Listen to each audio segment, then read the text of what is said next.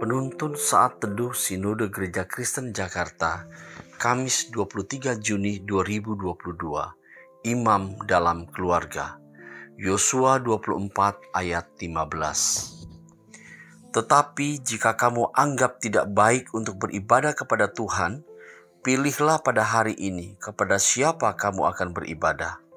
Allah yang kepadanya nenek moyangmu beribadah di seberang sungai Efrat, atau Allah orang Amori yang negerinya kamu diami ini.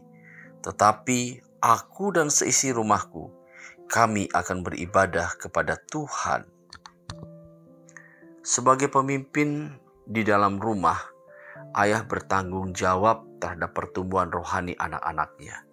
Ayah menjadi imam atas keluarganya, sehingga ia harus membimbing dan mengarahkan mereka untuk terus bertumbuh di dalam iman kepada Allah – Ayah juga adalah wakil Allah.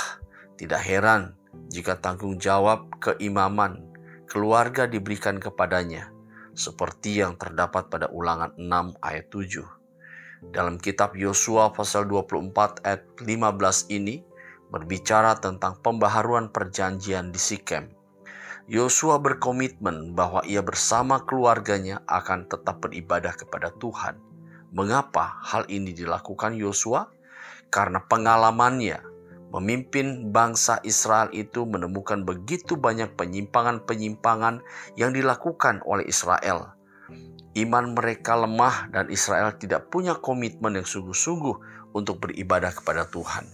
Yosua tidak ingin peristiwa yang sama terulang kembali dalam keluarganya.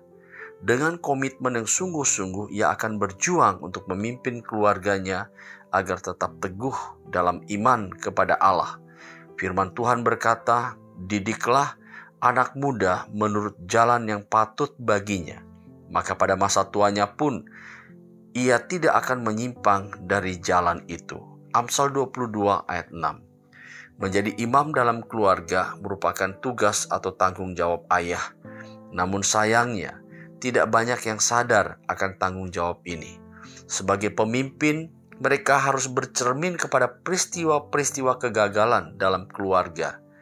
Anak tidak hormat pada orang tua, kata-kata kasar yang dilontarkan kepada orang tua, bahkan tidak mempedulikan pertumbuhan imannya.